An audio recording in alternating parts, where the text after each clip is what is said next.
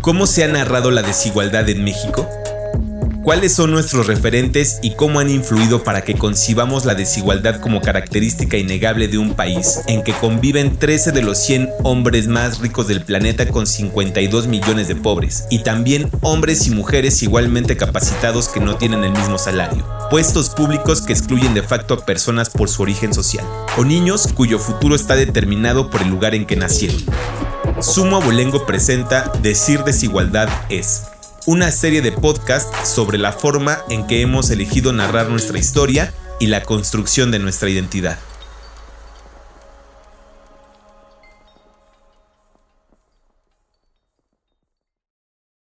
Vivienda. Espacio delimitado normalmente por paredes y techos de cualquier material, con entrada independiente, que se utiliza para vivir. Esto es, dormir, preparar los alimentos, comer y protegerse del ambiente. Instituto Nacional de Geografía y Estadística. En México, el 45% de las viviendas no cuentan con las condiciones para el desarrollo humano, social y económico de quienes las habitan. Si además en la definición consideramos las dimensiones social y ética, los rezagos en vivienda alcanzan a casi el 87% de la población nacional. Así, según estándares internacionales, vivienda significa algo más que tener un techo bajo el cual guarecerse. Significa también disponer de un lugar privado, espacio suficiente, accesibilidad física, seguridad adecuada, seguridad de tenencia, estabilidad y durabilidad estructurales, iluminación, ventilación suficiente, una infraestructura básica adecuada que incluya servicios de abastecimiento de agua, saneamiento y eliminación de desechos, factores apropiados de calidad del medio ambiente y relacionados con la salud, y un desplazamiento adecuado y con acceso al trabajo y a los servicios básicos. Todo ello a un costo razonable. ¿Quién vive de manera adecuada en México? ¿Cuáles son las consecuencias de que el espacio, la privacidad, los servicios y la accesibilidad sean un privilegio? La desigualdad también se escucha. El espacio, la privacidad, el silencio son nociones polisémicas. Pueden significar ausencia, vacío, nada, pero también sosiego, calma, reflexión. Para entenderlo en su dimensión social, hemos llevado a cabo un sencillo experimento. Durante 12 horas hemos grabado la atmósfera de dos casas habitación, las dos ubicadas en la colonia 20 de noviembre, de la alcaldía Venustiano Carranza en la Ciudad de México. Las dos separadas apenas por algunas calles. Hemos confeccionado dos bloques de audio para demostrar justamente las disparidades sonoras que tanto en tiempo como en espacio, dos familias con pocas diferencias económicas pueden llegar a exponer. Casa A. 150 metros cuadrados, 2 pisos, 2 habitaciones, 2 baños, todos los servicios, construcción en terreno compartido, habitantes, 1 persona. 6:30 a.m.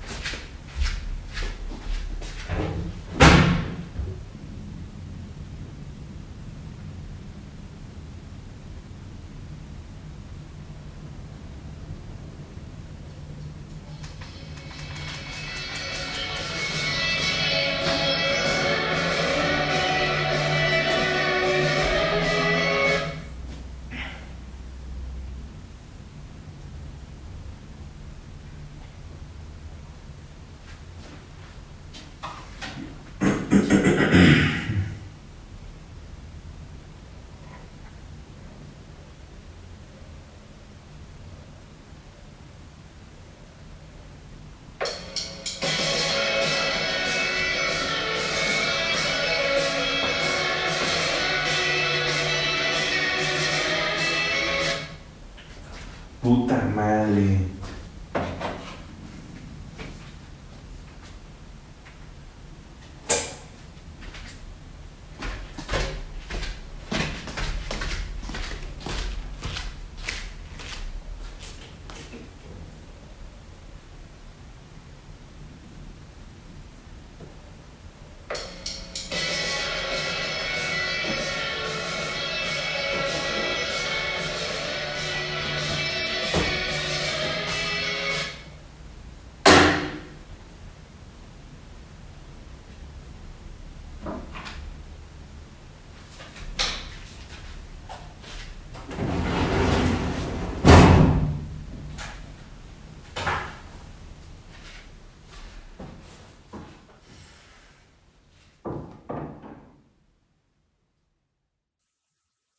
Casa B, 60 metros cuadrados, un piso, 2 habitaciones, un baño, todos los servicios, construcción edificio de departamentos, habitantes 5 personas. 6:30 AM. No, pues ahorita voy para allá, para el trabajo. Te hablo por teléfono y ya. Pero entonces, ¿qué te dijo Carlos? Sí, me habló, dice, te vi con tu mamá, la niña. Sí, yo también te vi. Llevabas prisa, dice. Que sí, llevaba prisa. Ni modo que le daba mucha correr. ¿Pero por qué no lo quisieron saludar? Pues así ya ves que se engaña con los que quieren, ¿no? Pero yo te digo, yo lo saludé y no estaba así, que diga. No, pues, te digo, no, pero te digo que estaba bien, yo te digo que yo lo vi. Y sí, ya no se droga, bro.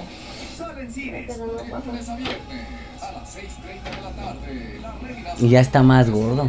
Ah, pues si trabaja ahí en el salón, no va a estar gordo. Todo dice papel, güey. Yo soy la número 5.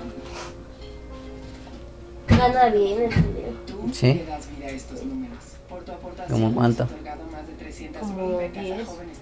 ¿Al mes? Gracias a ti. Pero pues sí, güey. No, dice que le trae a su mamá la comida. Jamón, así. De lo que no se tragan allá. Ah, ya.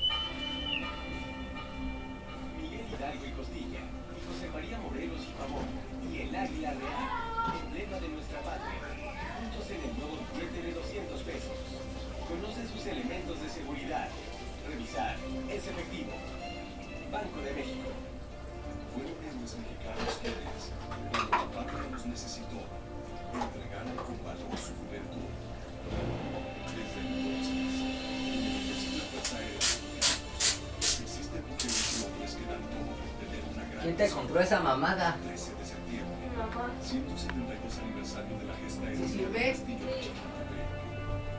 Secretaría de la Defensa Nacional. ¡Cállate! Gobierno de México.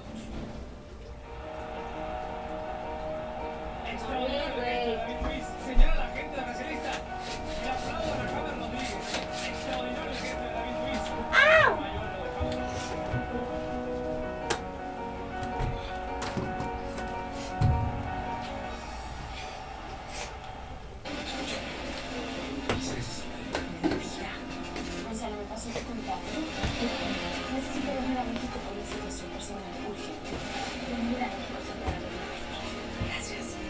Gracias.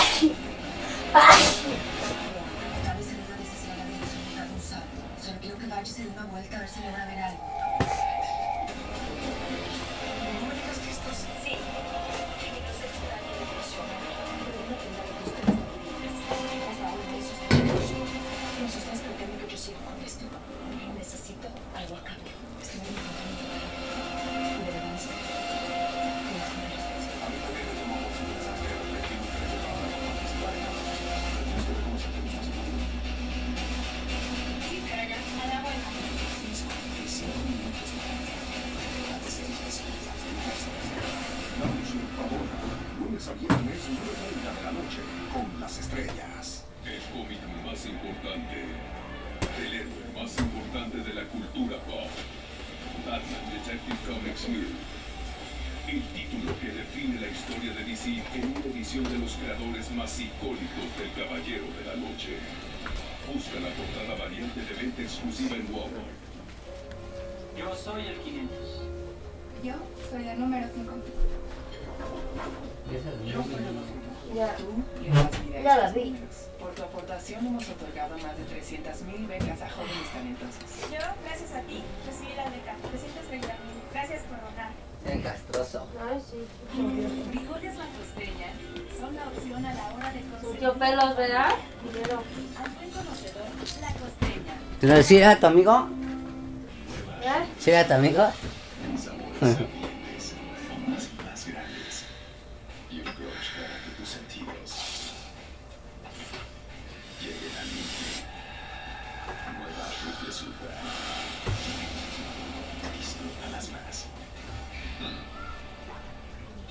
Nueva Carnation Origen Almendra. Sorprendentemente cremosa y deliciosa a cualquier hora para preparar lo que más te gusta. Nueva Tapiz Crema para bañar, lista para picar en todo momento. Queda siempre contigo las nuevas cremas Tapiz para peinar. Solo con Crédito Falsa tengo más de lo que esperaba. Como garantía extendida gratis hasta por 5 años. Hasta 30% de descuento a crédito de contado en pantallas de la marca Alux. Sí, yo sé cómo se llama, May. Ese. ¿Cómo me dice ayer?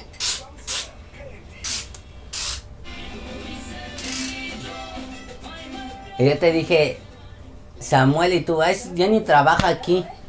Ese no es como que quieres.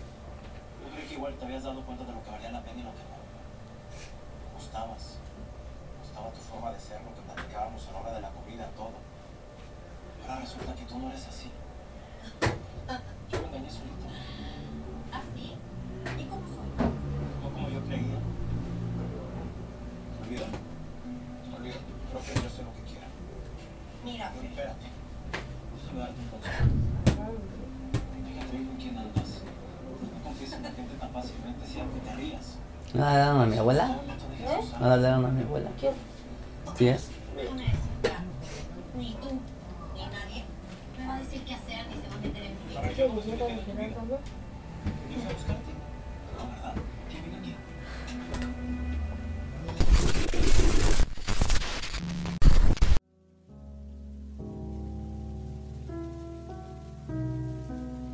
De acuerdo con el estudio diagnóstico del derecho a la vivienda digna y decorosa 2018, la vivienda es considerada como el espacio donde confluyen otros tantos derechos, de tal suerte que el término debe interpretarse en un sentido amplio que tenga en cuenta otras diversas consideraciones de la dignidad humana. Sin embargo, según cifras del Coneval, el 50.6% está por debajo de la línea de la pobreza por ingresos. lo que les impide cumplir sus necesidades de vivienda. La mayor parte de los hogares en nuestro país tiene una o más carencias, ya sean de servicios, espacio, materiales de construcción, costo, distancia, transporte, entre otras. Las viviendas con mayores rezagos son las rurales y habitadas por personas que hablan una lengua originaria. Aún así, el 67.9% de las viviendas son propias, contra el 15.9% rentadas y 14.1% prestadas. ¿Pero cómo accedemos los mexicanos a la vivienda? Entrevistamos a Carlos Martínez Velázquez, director general del Infonavit.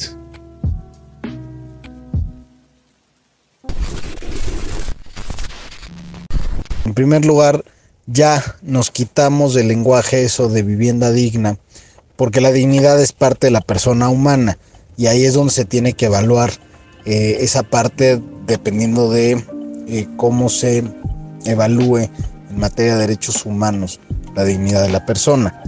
Lo que es la vivienda ahora se le llama y se le denomina vivienda adecuada. ¿Y por qué vivienda adecuada? En primer lugar, porque es un concepto internacionalmente aceptado por ONU Habitat 3, que fue la cumbre en Quito, Ecuador, y ahí se estableció que la vivienda que impulsen los estados miembros de la ONU debe de ser adecuada en el sentido de tener características específicas, por ejemplo, la seguridad de la tenencia de la propiedad.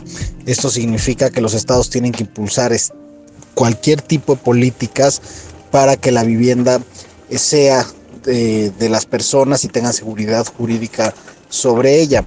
En segundo lugar, tiene que ver con la ubicación de la vivienda, con la accesibilidad de la vivienda. Esto tiene que ver también con el tema de personas discapacitadas, con el tema de asequibilidad o precio de la vivienda y la adecuación cultural de la vivienda.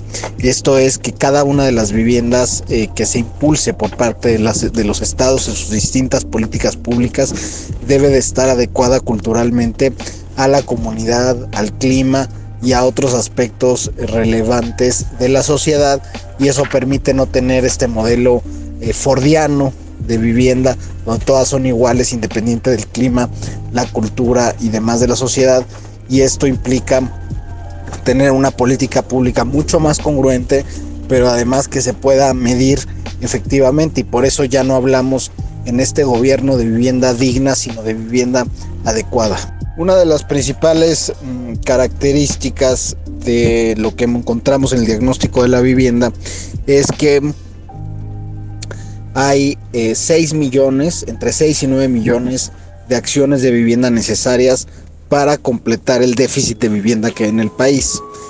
De esos 6 a 9 millones de acciones de vivienda, el 70% se encuentra en acciones de mejora, ampliación o ambas de vivienda. Esto significa que la mayoría de los mexicanos no requiere una vivienda nueva, sino requiere la ampliación o mejora de la ya existente. Esto es relevante porque muchas veces las políticas que se han impulsado desde el Estado han estado orientadas al tema de impulsar la vivienda nueva. Sin embargo, eso no responde necesariamente a las necesidades que tienen las poblaciones del país. Además de que, por ejemplo, si ves el ámbito de acción del Infonavit, pues se circunscribe a los trabajadores formales, a los que cotizan ante el IMSS, y no atiende a todos los demás trabajadores o a todos los demás ciudadanos que no están afiliados a una institución de seguridad social. Y por lo tanto, la acción del Infonavit, por ejemplo, se concentra principalmente en los estados del norte del país y del centro, que es donde más actividad industrial hay y por lo tanto más empleos registrados ante el IMSS. Sin embargo, no se atienden necesariamente a través del Infonavit las carencias de vivienda que existen, por ejemplo, en Oaxaca, en Guerrero, en Chiapas. Y por eso mismo es que las acciones que impulsa el gobierno federal tienen que ser complementarias entre sí. Si el Infonavit ya está atendiendo a una población formal que paga además el Infonavit porque cubre una cuota del 5% mensual, también se tiene que tomar en cuenta toda esa población no afiliada. Y en este sentido, así se pueden atender todas las carencias que tiene la población en ampliación, mejora y construcción de vivienda propia. Bueno, el nivel de ingresos En el caso del Infonavit, no es muy relevante para determinar el acceso a la vivienda. Por ejemplo, del total de créditos que otorga el Infonavit anualmente, que en términos hipotecarios son alrededor de 350,000 créditos, el 60% va a poblaciones o trabajadores que ganan menos de 12,000 pesos. Es decir, la mayoría de los créditos del Infonavit se dan a aquellos trabajadores que ganan entre 1 y 4 salarios mínimos. No se da a otro tipo de trabajadores porque, por supuesto, reportarían ingresos menores al salario mínimo, lo cual es de hecho ilegal. Entonces, atendemos a todos los trabajadores y no negamos o no se puede negar desde el Infonavit los créditos a ningún trabajador que cumpla con la cotización continua de al menos 10 bimestres. Pero lo que sí es cierto es que el ingreso sí determina el tipo de vivienda que pueden adquirir las personas, los trabajadores que cotizan en el instituto. Por eso es que hemos pensado en cómo ampliar la gama de servicios que puede utilizar la gente del Infonavit para tener un mejor patrimonio. Al día de hoy, por ejemplo, si ganas un salario mínimo, solo se puede acceder a una vivienda que no tenga un valor mayor a los 300,000 pesos. Y esto tomando en cuenta los 270,000 pesos que da de crédito el Infonavit y el promedio de 30,000 pesos que tenga ahorrado el trabajador al momento de solicitar un crédito. Esto limita, por supuesto, las opciones que puede tener un trabajador respecto a la vivienda que quiera adquirir y están, por supuesto, limitados por el ingreso. Del lado no Infonavit, es decir, de la población abierta y que no cotiza, pues la mayor limitante es precisamente el ingreso, pero sobre todo la poca penetración del sistema bancario y financiero del país.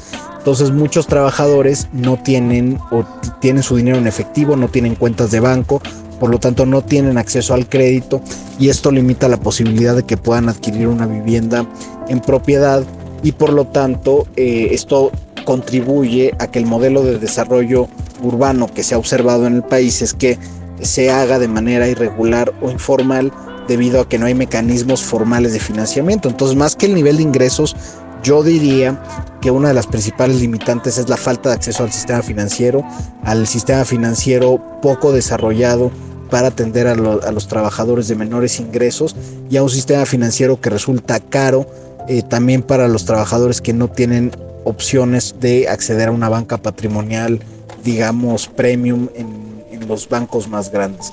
Entonces, todo esto genera que los trabajadores y los no trabajadores o trabajadores informales no tengan un adecuado acceso a la vivienda.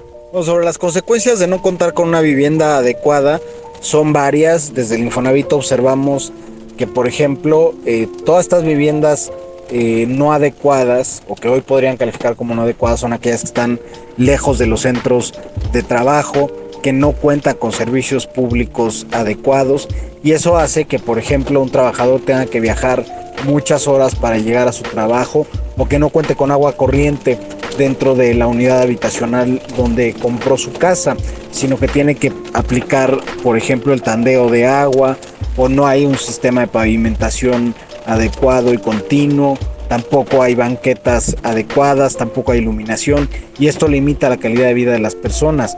Por otro lado, nos hemos encontrado que durante años el modelo de ciudades satélites o ciudades habitación o dormitorio se impulsó mucho en distintas zonas del país, en las zonas metropolitanas y eso hace que, por ejemplo, ciertas unidades habitacionales no cuenten con escuelas, con hospitales y las personas tengan que viajar para también adquirir sus servicios. Y esto provoca lo que a veces vemos dentro de la encuesta nacional ingreso-gasto de los hogares, que en cierto decil, en el primer decil de la economía, los trabajadores que menos ganan, las personas que menos ganan, destinan una mayor proporción de recursos al transporte, incluso que a la hipoteca, porque tienen que estar buscando cómo acceder a los bienes y servicios. Y esto acaba saliendo muy caro para las familias, porque ya que gastan en una vivienda, además tienen que gastar cantidades muy fuertes de su ingreso para acceder a otros bienes y servicios que deberían de estar garantizados o al menos en congruencia con la vivienda. Entonces son muchos factores que inciden negativamente en todas las familias que no acceden o que no pueden acceder a una vivienda adecuada y por lo tanto nosotros recomendamos que tengan, por ejemplo, simplemente en cuenta lo que dice la propia Constitución. La Constitución política habla de que donde haya desarrollos habitacionales de más de X número de personas, se tengan cerca hospitales, escuelas, centros comunitarios, centros de servicios municipales, donde la gente se pueda desarrollar de mejor manera. Y si impulsamos esto y lo ligamos al término de vivienda adecuada, donde una de las características es que tenga una buena localización, se puede lograr mucho. Y además, no olvidar, por supuesto, la responsabilidad que tienen los estados y municipios en la materia, y que ahí se tiene que señalar que los proyectos de vivienda todos tienen que estar aparejados de un proyecto de transporte que permita a las familias la movilidad entre los centros de trabajo y los centros urbanos.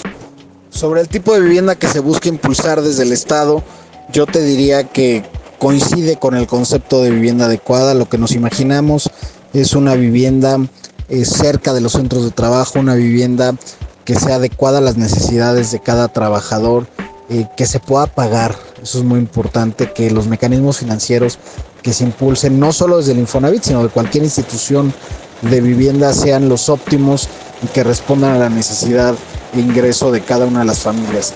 De parte del Infonavit vamos a meter énfasis durante el sexenio a los créditos de autoproducción, a los créditos de mejora, porque es ahí donde hay necesidad por parte de los trabajadores. Y por otro lado, impulsaremos acciones tendientes a agregar el ingreso de las familias. Por ejemplo, a partir del siguiente año se van a lanzar los créditos colectivos, es decir, dos personas que hoy no tienen una relación jurídica vinculante, por ejemplo, un padre, una madre, unos hermanos o incluso dos amigos, pueden juntar su cuenta de vivienda y acceder a un crédito de mucho mayor valor para pagar un patrimonio también que se plusvalice en el tiempo. Y esto va a permitir que más familias tengan acceso a patrimonio de mayor valor y no se queden solo en el de el menor valor o el valor correspondiente al salario que tienen. Y eso es lo que nos imaginamos en Infonavit: impulsar vivienda adecuada, impulsar vivienda cerca de los centros de trabajo y que la familia viva verdaderamente feliz, que esté muy bien dentro de sus casas y que no tengan la angustia de no poder pagarla. Eso es a lo que aspiramos y es en lo que estamos trabajando en este sexenio.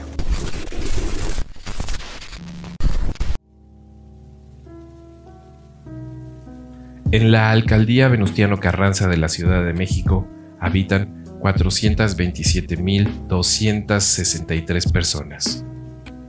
De acuerdo con el INEGI, el promedio de ocupantes por vivienda es de 3.5 habitantes. En la demarcación hay 123,317 viviendas habitadas. El 98.7% del total cuenta con todos los servicios públicos. Pese a tener un índice de capacidades funcionales municipales medio y un índice de desarrollo humano alto, Venustiano Carranza es la tercera alcaldía con mayor incidencia delictiva. Aunque la colonia 20 de noviembre, donde realizamos las grabaciones, tiene fama de peligrosa, las estadísticas no lo confirman. Sin embargo, por su cercanía a colonias tradicionalmente de comerciantes, la 20 de noviembre es percibida como un barrio popular, con rezagos económicos y sociales. Casa A. Condición: propia, adquisición, heredada en vida. Casa B. Condición: propiedad de la habitante de mayor edad. Adquisición: obtenida mediante separación matrimonial sin cambio de propietario. 6:30 p.m.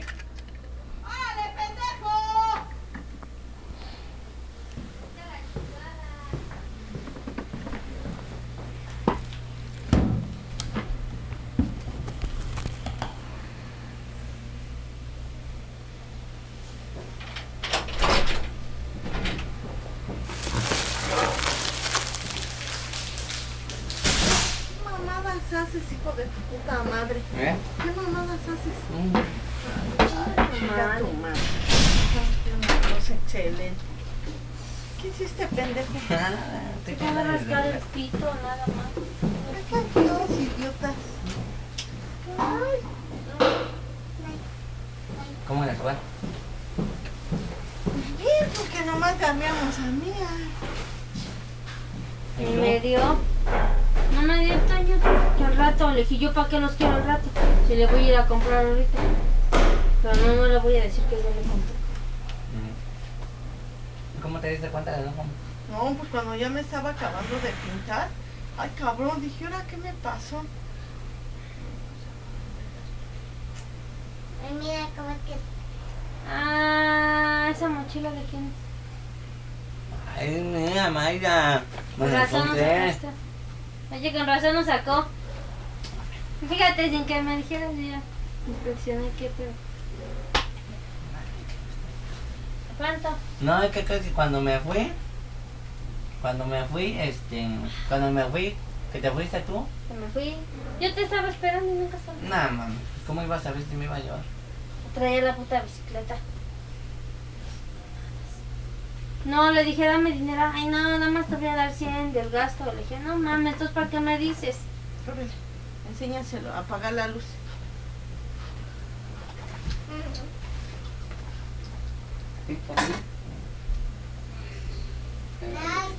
Ven, apagar, mi amor. Eso, mi vieja. Ya llovió, ¿verdad?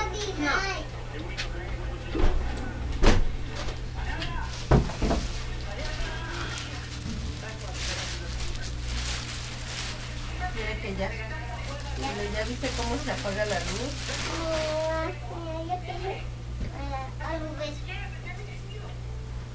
¡No, la reina! ¿Qué tienes eso, princesita? A ver. ¿Quieres que apenas este para atrás? Este para atrás.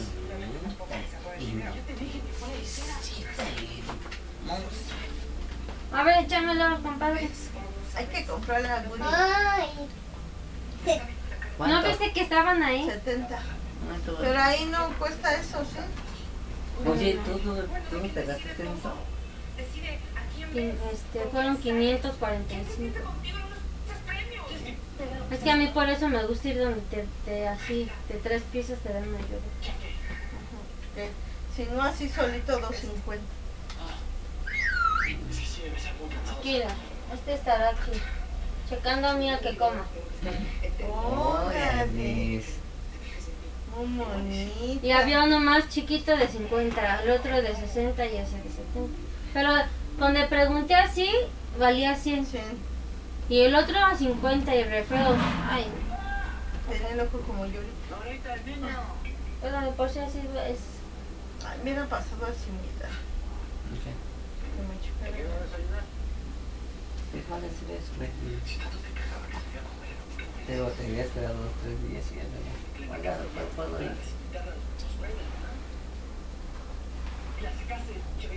Dice Leti que si vamos a los Santanita, se le antojó.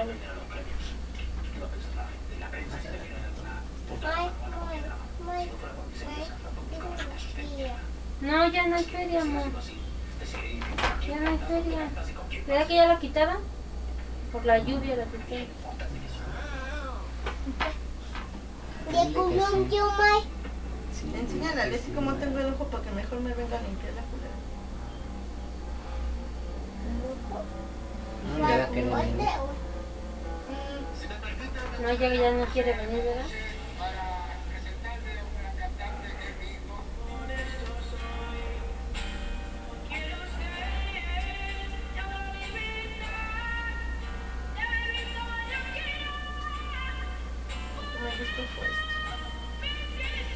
Mañana hay unos de a 100 para ti. ¿Sí? Ahí donde está la plaza. Yo saqué a la prensa con los medios muchos. Pero dije, es hijo de Manuel de Pilar. Te lo dijo. Sí, papá, mejor. No, porque no está en la plaza. Mayra no quiso.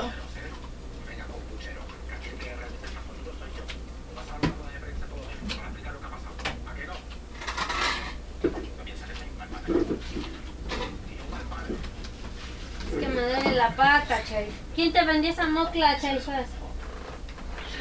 Que nadie, Mayra. ¿Cuántos ladrones? Ay, bueno, ¿qué te importa? Ay, no seas payaso, pues díganos, culero. Yo casi quiero una. No, me voy a ir a comprar la que vi allá. Ay, no, chingas a tu madre, ya mochilas, no. Siempre salimos con las mismas bolsas, May. No, pero eso es para Miguelito. He dicho, caso cerrado. Qué envidiosa, mamá.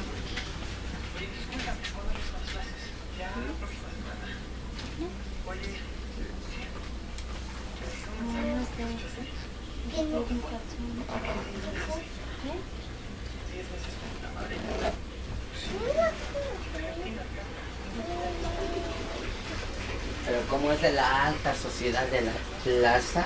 Vayan, vayan, ¿ese quién es? Un trapo, hija. ¿Para quién? De nada. ¿Quién te la dio? Ay. De tu pinche madre, o sea, tú sí me interrogas y yo te pregunto y no me quieres decir, ni me hagas enojar, Brian. Me la encontré. ¿Qué? No. ¿Qué ahora qué pretexto van a poner? No te creo.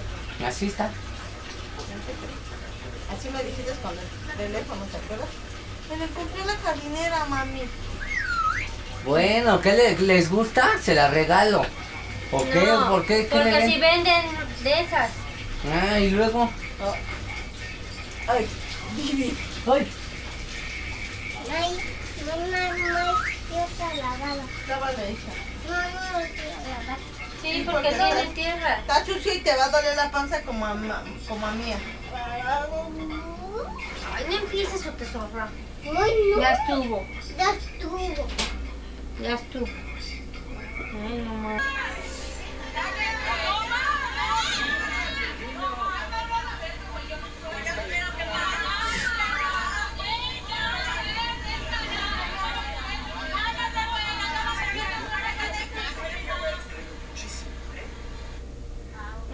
¿Por qué peleando, Nay? Nay, ¿por qué peleando? Nay, ¿por qué peleando, Nay? Yo solo no sé cómo no pasa nada. Nay, mira, ¿qué es? ¿Por qué no está contigo? ¿Desde hace cuánto? ¿Qué dijo? ¿Sería inolvidable? Pásame.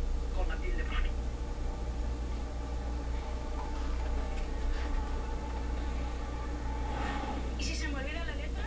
¿Si se me va la voz? No se me va la mala suerte. Deja de pensar en eso. Está dura de la ¡déjala! Está dura. ¿Por qué? Ya métete a bañar, déjala.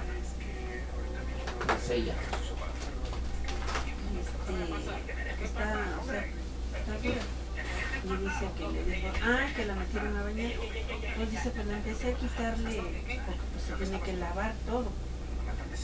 Cuando dice que puso, de por sí está amarilla, verde, dice que hasta los ojos se le voltearon.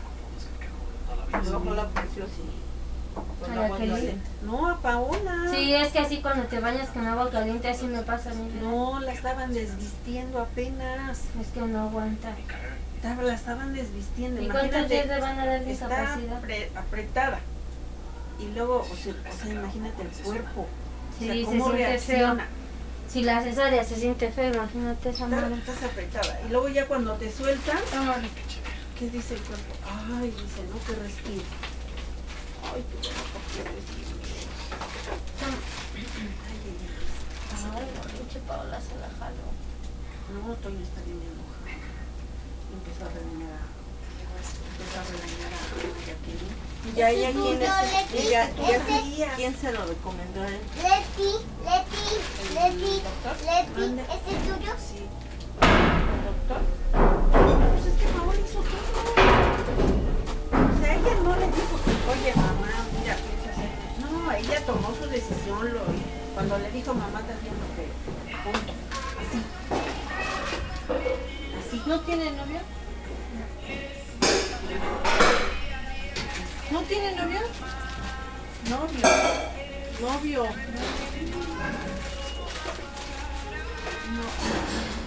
Todas están bien flacas. Ahorita la que está medio gordita es Valeria. pero por lo del embarazo. Y ya no pero tanto, yo de ellas estoy marrana, al lado de todas ellas estoy marrana. Estoy gorda al lado de ellas. Ah, ya te las enseñé. Hueso. Estúpido. La Gaby, pues todavía se ve más gorda.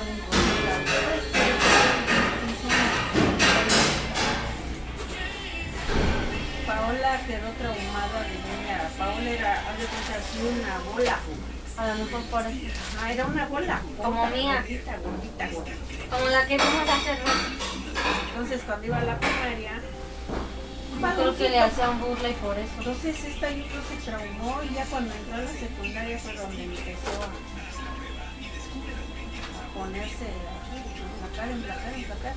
Ahorita, por eso les digo, disfruta ahorita, hija, porque estás joven. Ahorita estás joven. Espérate cuando tengas una edad. Me preguntas. Ahora, fíjate. Por favor, esta Morena, ahora que amamantó su hija, miras qué feo se hizo el ya no está así bonito como cuando de principio, por ejemplo, ya sí que paradito. Ya están feas. Eso sí, porque es ya. ¿Qué? Ay, hijo de tu puta madre, hola, ¿qué quieres? No me estreses. Sí, te voy a dar un pinche putazo mejor. Desmembralo.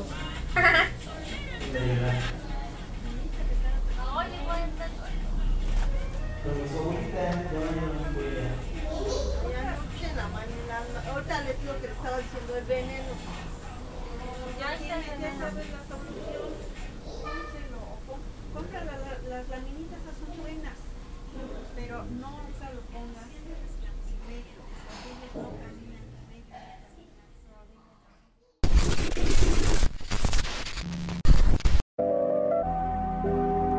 En tan solo 12 horas, las diferencias son marcadas.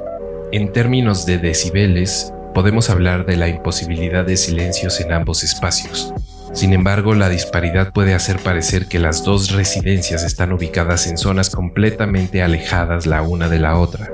Sin siquiera poder hablar de hacinamiento, los perfiles se marcan con claridad y el silencio en su acepción de espacio de descanso se convierte en un bien al que no todos pueden acceder. Solo 12 horas de grabación frente a los años en los que se ha normalizado la contaminación sonora y sus consecuencias. 12 horas que separan, como si fueran dos planetas distintos, a dos hogares que en papel no lo son. Dos departamentos, con todos los servicios, en una colonia popular de la Ciudad de México, lo que garantiza el índice de desarrollo humano más alto del país. La Ciudad de México es una de las entidades con menor desigualdad. No obstante, es la segunda entidad con la peor calidad comunitaria. Las viviendas escuchadas aquí podrían calificar como dignas y decorosas, pero no son adecuadas, y el silencio es testigo de ello. El silencio que no solo significa privacidad, sino que es el conductor que permite un espacio de reflexión, de descanso. Ese silencio que procura que una vivienda sea algo más que un techo y cuatro paredes. Si esta es la situación en la Ciudad de México, ¿cómo será en la entidad más desigual del país? En México, tener un techo y cuatro paredes es un derecho que no ampara a toda la población. En México, el silencio es un privilegio al que muy pocos pueden acceder. ¿Es justo?